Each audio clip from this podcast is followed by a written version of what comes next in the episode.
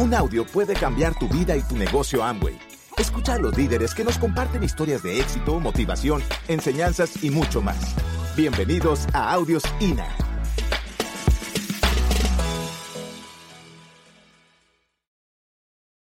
Eh, ayer me preguntaban cuál ha sido el mayor desafío en la construcción del negocio. Bueno, en el caso nuestro, por las características y el país en que nacimos, el, el mayor desafío fue salir de Cuba en balsa.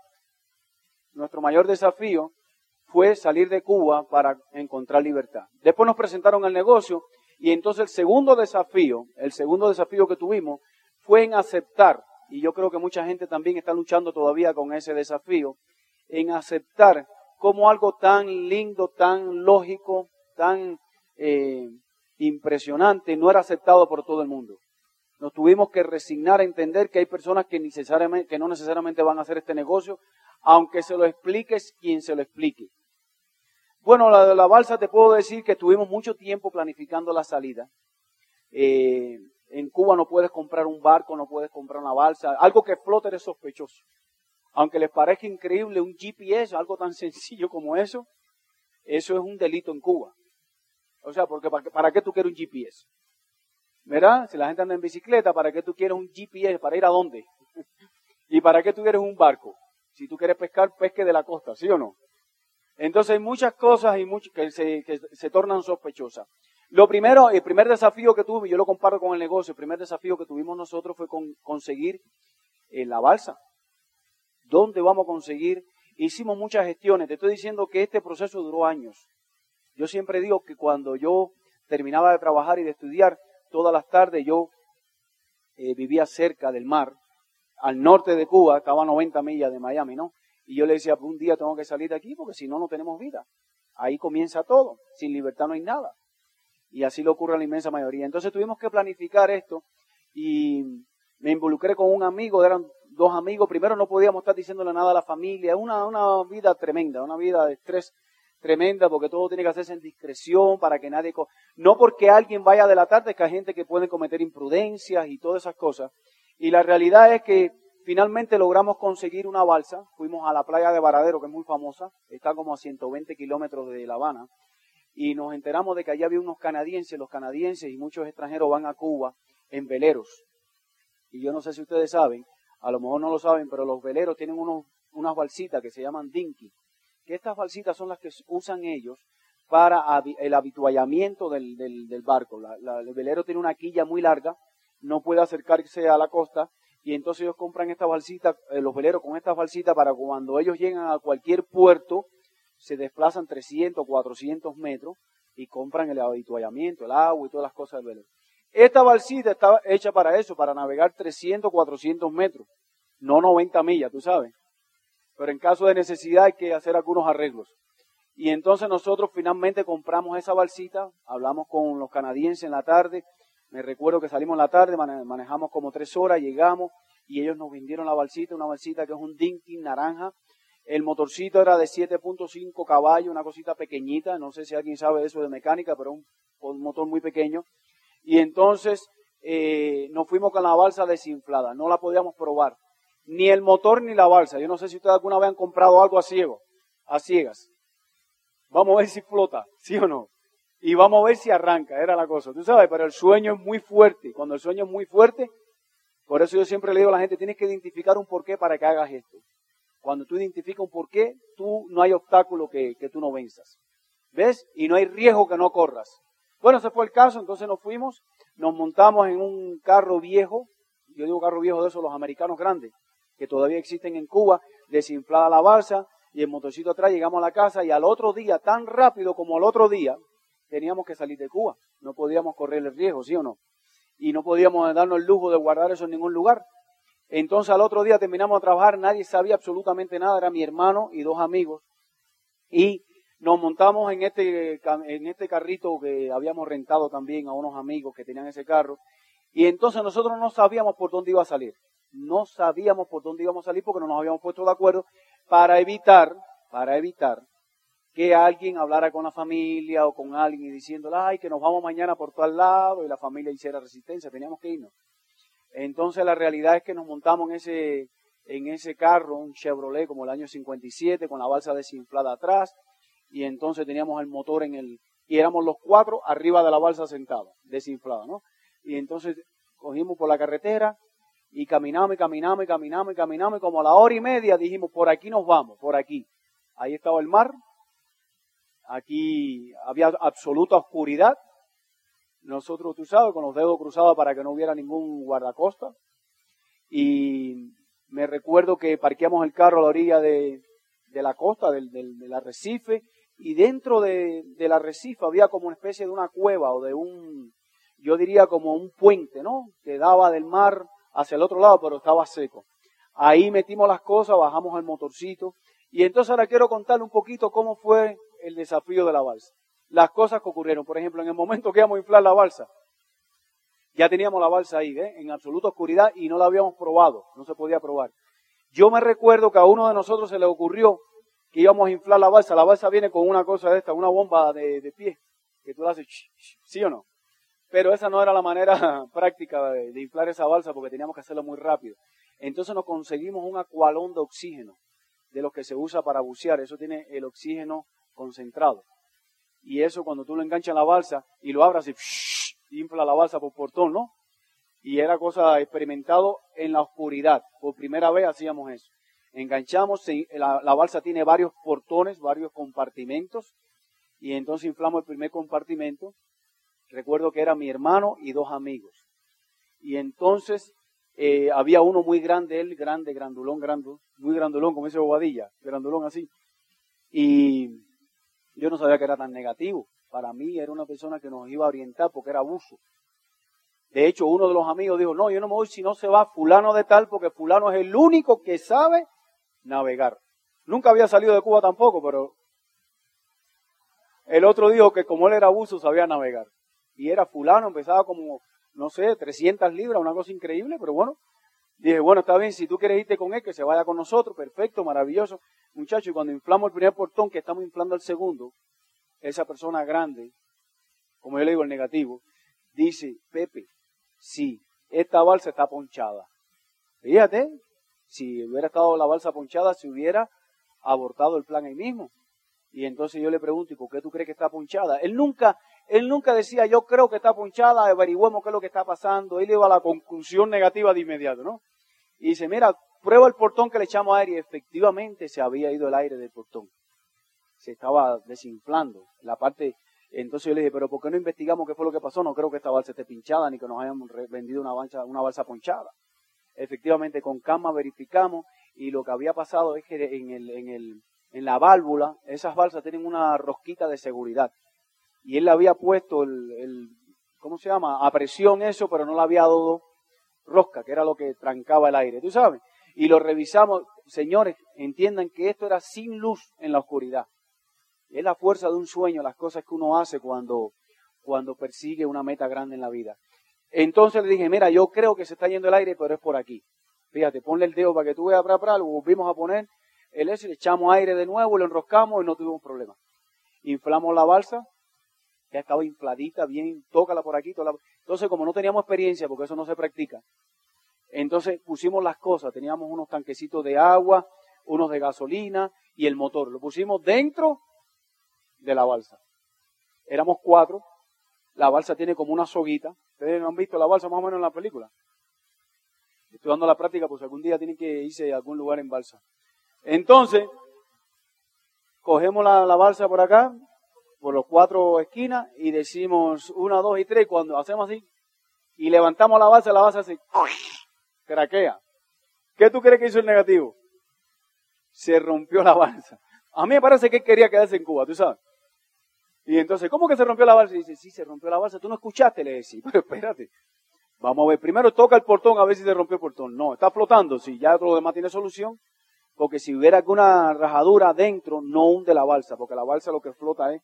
Pero aún así no había ningún problema. La revisamos, nos paramos, sacamos las cosas de la balsa, sacamos las cosas entonces mi hermano y yo cargamos la balsa, caminamos por el arrecife, la pusimos en el mar, ahí entre las olas y la roca, tú sabes. Y ellos dos empezaron a traer las cosas poquito a poco para, para la balsa, para donde estábamos. y empezamos a poner las cosas. Y cuando más emocionados estábamos, en plena tensión, dice el negativo, mira para allá, viene el guardacosta. No es mentira. Y fíjate que él era el único que daba las malas noticias. Los otros estábamos tan embullados con todo aquello que no veíamos nada. Entonces, efectivamente, vemos que por donde nosotros habíamos parqueado el carro, que ya se había ido al auto, venía alguien con una, un mechón. Entonces yo le digo a él, ven acá, fulano, ¿y por qué tú dices que es policía? ¿Por qué tiene que ser policía? Y él me dice una cosa lógica, porque los negativos tienen lógica. Los negativos no te dicen, por eso los negativos son tan influyentes a veces. Porque ellos te dicen cosas que tú te ponen a pensar. Por ejemplo, él dijo, mira, Pepe, tiene que ser un policía porque ven acá, nosotros entramos con mechón aquí, con, con luz. No, ¿quién se va a exponer con una luz a esta hora si no es un policía? Si tú hubieras estado en mi lugar, hubieras dicho, ya la policía está aquí. Porque tenía lógica lo que le estaba diciendo. Entonces le dijimos, bueno, ven acá, tú que te diste cuenta, tú podrías ir a hablar con él. A ver quién es. Y efectivamente él fue, dijo, bueno, está bien, yo voy para allá. Y de repente vemos que él viene caminando con el supuesto policía. Cuando se acerca, no era ningún policía, era un señor mayor, viejito, un campesino de la zona, que tenía una balsita también de madera y que iba a pescar. A veces se convierte en una rutina en esos pueblos que las personas se conocen. Por ejemplo, si el guardacosta ve a ese señor como lo conoce, él sabe que va a pescar, ¿no, no me entiende? Y este hombre se exhibía. De hecho, cuando él llegó ahí, dijo, no, yo no los he visto ustedes, eh, por favor, yo no le voy a hacer daño de ninguna manera, yo tengo mis nietos en Estados Unidos y todos se fueron también para allá en busca de libertad. Nosotros lo único que le dijimos, bueno, lo que quiero es que te vaya a pescar adelante, que vaya, salgas ante, delante de nosotros, porque no queremos, por la seguridad nuestra, que vayas a dar ningún comentario sin querer en la casa. Pues el señor aquel se montó, nosotros montamos la balsa, montamos las cosas, en plena oscuridad se nos quedaron la mitad, pero nos dimos cuenta el otro día. Señor, y cuando ya estábamos arriba, ya estábamos en la balsa, arriba, empezamos a arrancar el motorcito. El motorcito no es con motor de arranque ni nada eso, es con soga. Y aquello no arrancaba. Y aquello no arrancaba. Y hacía boom, y el motor y boom. Y yo orando porque el negativo no dijera nada, dice negativo. Ese motor está fundido. ¿Podrán creer eso? Le digo yo, ¿tú sabes de mecánica? Ah, porque los negativos saben de todo. ¿Es verdad o no? Tú le dices que el detergente es biodegradable y te dan una disertación de lo que es biodegradable, de lo que no es biodegradable. Los negativos de todo. Entonces le digo, ¿por qué tú crees que está fundido? Me dice, por el sonido del motor. Mira, yo me bajo, oye, lo que es perseverar en un sueño. Yo me tiro para el agua ahí, aguantamos la balsa y empiezo yo a revisar el motor y decir, esto no puede estar fundido. ¿Qué pasó con el motor este? Claro, no lo habíamos probado. Se le habrá mezclado la gasolina con el agua. Todas esas cosas. Pero la realidad es que la soguita, fíjate, fíjate el detalle, la soguita esa que tiene la balsa, que sobra adelante para amarrarla, se había enredado en la propela. Como la balsa estaba rumbo norte y estaba el oleaje, el oleaje mismo había llevado la soguita esa por detrás. Como estaba la propela abajo, parece que en el primer tirón que yo di, le di una vuelta y se enredó la soguita. Oye, me tomó un tiempito desamarrarlo. Desamarramos eso y estando yo en el mar, le dije a mi hermano, arranca esto y arrancó. Finalmente arrancó, nos montamos. Finalmente aquello caminaba. Éramos los cuatro.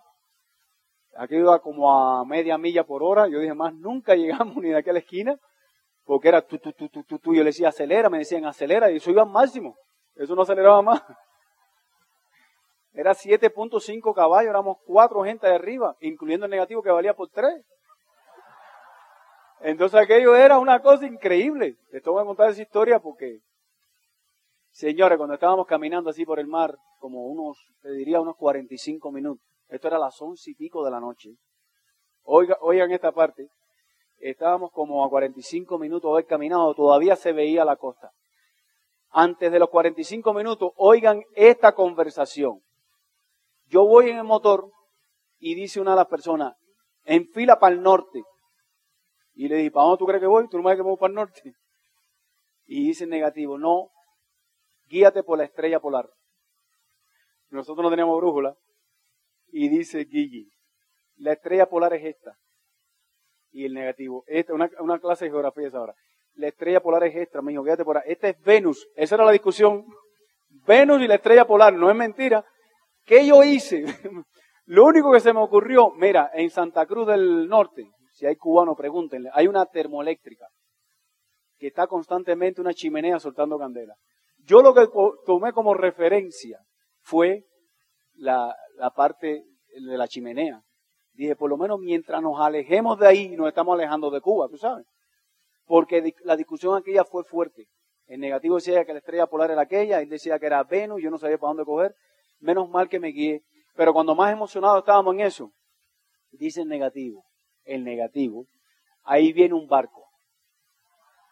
En total oscuridad, señores. No había ni una gota de luz ahí.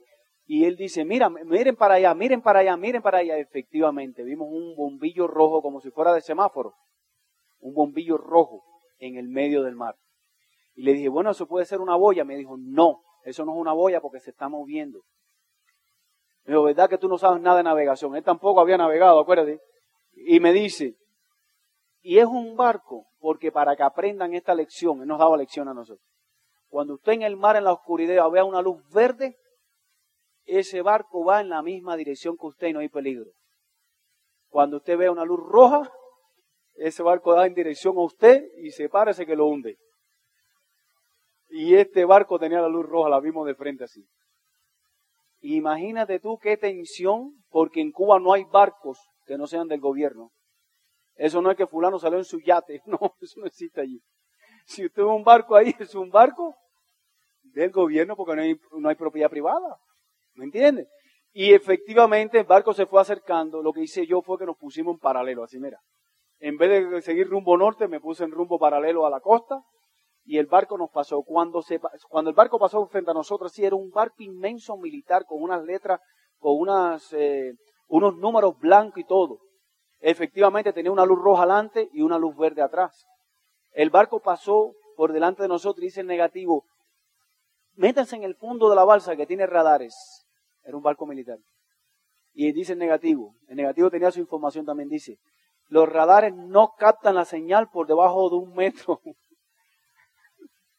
Estábamos nosotros que parecíamos unas sardinas en lata. Avísanos, avísanos, avísanos. Y el indicatibón arriba tomó nosotros, agáchate tú también. Ahí estaba. El barco pasó, pasó, pasó, pasó y vimos la luz verde. Fíjate, el temor de nosotros es que abrieran la, que, alumbraran. Porque los barcos cubanos para ahorrar petróleo y eso andan apagados. no es mentira. Tenía dos luces por, la, la, regla internacional, pero si no, pasa el barco, está la luz verde, yo inmediatamente cojo rumbo norte, ¿sí? Y empiezo a manejar rumbo norte y de pronto el negativo dice, el barco no detectó porque el barco viró. Luz roja de nuevo. Bueno, finalmente el barco pasó por detrás de nosotros, nos tiramos más al, al, suelo de la balsa, más pegadito. Nunca encendió la luz y seguimos. Cuando amaneció, cuando amaneció, todavía se veía la chimenea esa. O sea, no habíamos avanzado más de 14 o 15 millas. Estábamos en aguas, todavía en aguas cubanas, porque 13 millas, de ahí en adelante es aguas internacionales. Amaneció, tremendo mar oscuro, lindo, un amanecer bello, tú sabes, un sol tremendo, era el mes de agosto, y entonces cuando estábamos así, yo veo unos pececitos volando, unos pececitos. ¿Tú han visto los pececitos voladores? Que vuelan como siete metros, ellos brincan, saltan y van saltando y van saltando en manadas, en manadas, pero es una cosa impresionante. Entonces yo para amenizar esa mañana, vaya, un poco para relajarnos y todo, digo, mira qué cosa más linda la naturaleza, tú sabes. Si nosotros fuéramos los pececitos, eso llegaríamos más rápido.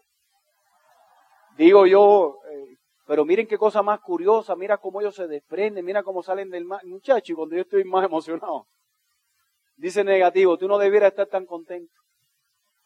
Ni debieras estar hablando de los pececitos. El tipo estaba de mal humor todo el tiempo. El chico, ¿no te llama la atención que esos peces huelen mojados? Y no te llama la atención que vuelan en manada. Y me dijo, ¿tú no sabes por qué esos pececitos vuelan?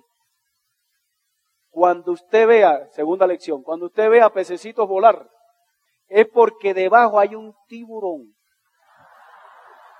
Dice, esos pececitos no vuelan por, por amolarte ni por cazar, es que lo están cazando. Oye, qué cosa más. A esa hora, cuando él dijo eso, le digo, pero tú estás seguro de lo que estás diciendo. Dice, oye, Tú tampoco sabes nada de biología. Oye, sabía geografía, de mecánica, de biología. Por mi madre que yo no sabía eso. Vaya, yo sabía que habían pececitos voladores, pero no sabía que volaban con esa intensidad. A esa hora, imagínate qué noticia, de una alegría que había, absoluto tristeza. Empezamos a mirar alrededor. Recogimos todo, nos amarramos. Entonces dice mi hermano, oye fulano, ¿y dónde está la aleta? Porque tú sabes que nosotros estamos acostumbrados a ver los tiburones con la aleta afuera, ¿no? Dice, chicos, eso es en las playas, en las películas.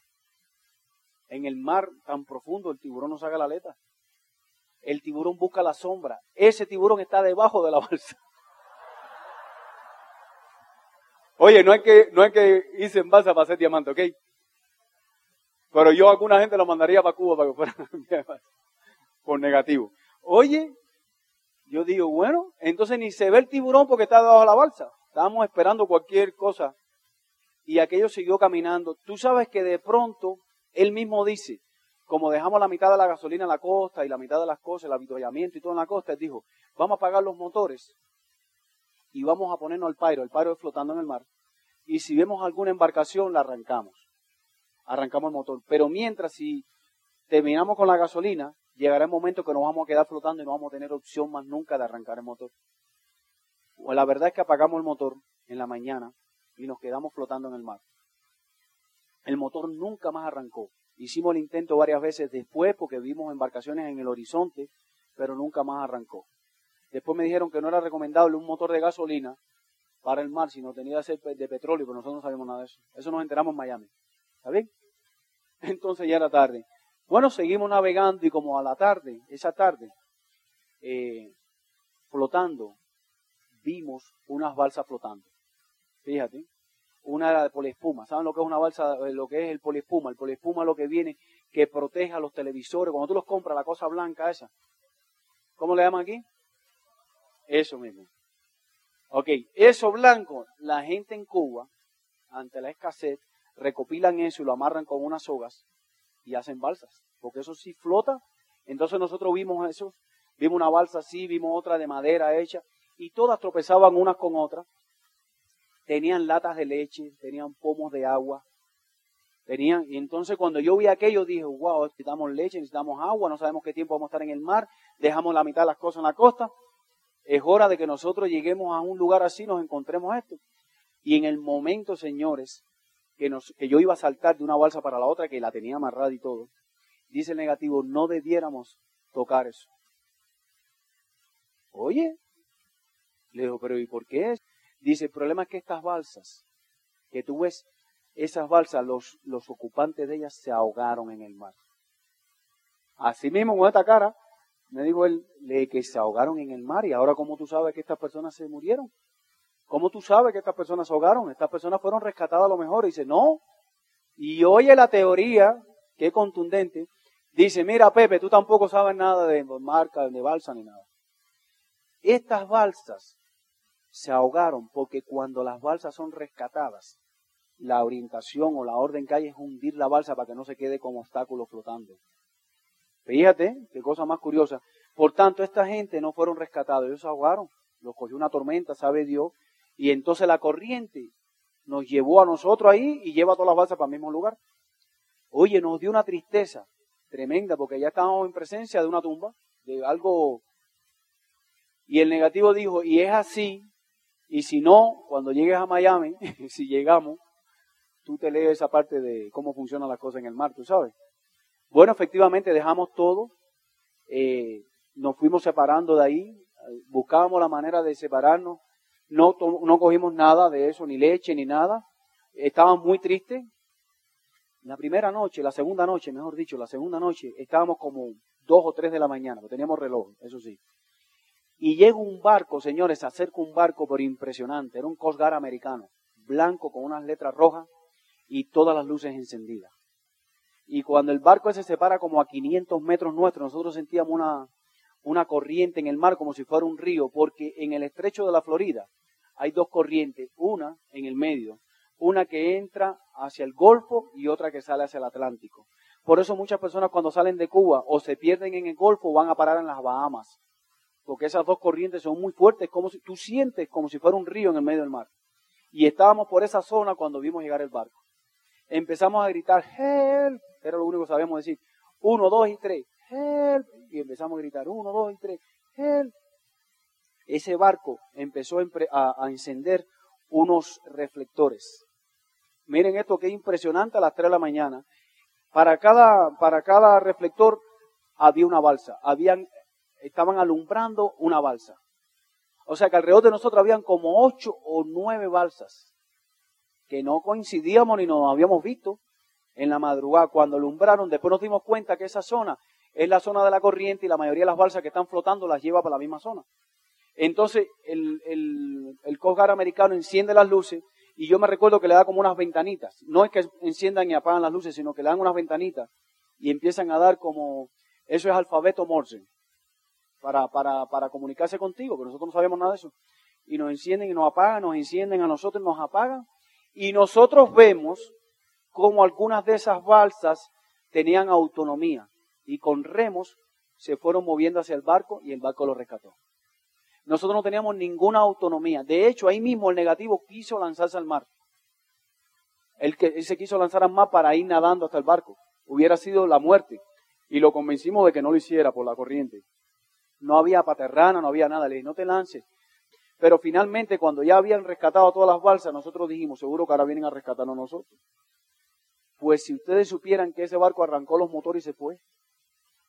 En medio del mar. Yo quisiera que tuviera el negativo. Lloraba como un niño chiquito. La maniobra que ellos hubieran podido hacer que no hicieron fue bajar una balsa y acercarse a nosotros, pero tampoco lo hicieron. Entonces amaneció el segundo día en el mar bueno, finalmente, como a las 10 de la mañana de ese tercer día, dice mi hermano, en el, en el horizonte hay algo. Hay algo en el horizonte porque brilla, brilla, brilla. Y yo miraba y miraba y no veía y brilla, brilla, porque era por un momento, era por un momento un brillo, un resplandor, un brillo, un resplandor. Entonces finalmente lo logramos ver los cuatro. Era un resplandor como si ustedes vieran, como si ustedes, ustedes han visto cuando usted coge un espejito y lo, y lo, y lo lanza contra el sol, que sale un resplandor muy fuerte, así. Y eso se fue acercando a nosotros, señores. Se fue acercando, se fue acercando, se fue acercando, se fue acercando hasta que vimos que era un, un barquito blanco. Después nos enteramos que era un pescador americano. Y el barco se acerca como a unos 50 metros, un barco pequeño. Y habían dos gente arriba parados, dos, hablando perfecto español, eran cubanos y ellos, el barco tenía una bandera americana y el barco, ellos nos dicen desde el barco, tranquilo que ya llegaron a tierra de libertad. Están salvados. Esos son los cubanos. Dice, dice el negativo, no me digas eso y recógeme que ayer me dejaron en la madrugada. Entonces dicen los dos cubanos, tenemos que acercarnos en espiral. Es una maniobra en espiral para no hundir la balsa. Entonces, eh, quien hablaba eran los dos cubanos parados. Wow, que, además qué coincidencia que cubanos, tú sabes. ¿De qué parte de Miami serán? Bueno, el barco finalmente tropezó. Estaba moribundo. Y yo nunca he visto sacar tanta energía para un moribundo. Brincamos inmediatamente para el barco, pero fue un brinco así. ¡Bum! Caímos adentro. Empezamos a llorar, nos ofrecían comida. Un pescador era americano, el pescador era americano. Y entonces nos dice, mira, en ningún momento yo los vi porque el oleaje no te permite ver a ras de mar. Yo vengo detrás, oigan esto, yo vengo detrás de esta manada, ¿cómo se llama manada? ¿Cómo se llama? ¿Cómo se dice en colombiano eso? De dolphin. No es el dolphin de Flipper el que flota, hay un, el dorado. El pez, ellos le llaman dolphin, el dorado. Yo vengo detrás de esto. Y esta eh, mancha de dolphin vino directamente a tu balsa. Wow. Si no es por esa manada, o por esa mancha, como tú quieras llamarle. Siendo balseros, después conocimos esta oportunidad maravillosa, impresionante, de cero, sin dinero, sin recursos, sin conocimiento, en un Londres lavando mi ropa. Se aparece este muchacho para explicar el plan, eso fueron un par de años después. Comenzamos esta carrera de cero. Yo siempre le digo a la persona, esto es lo más lindo que puede ocurrir a cualquier ser humano después que lo entienda. y estamos haciendo una carrera de, realizaciones. De, mis hijas están en el negocio conmigo, una acaba de calificar Esmeralda el mes pasado, en marzo, la otra es platino en el negocio. Entonces, ¿qué les quiero decir? A veces la vida nos pone a prueba, pero no es necesario pasar por prueba para aprovechar las oportunidades. Y es lo que yo creo que ustedes deben entender. Entonces, para nosotros es un orgullo enorme darle continuidad a este proyecto y darle a través de nuestros hijos, a través de nuestros nietos.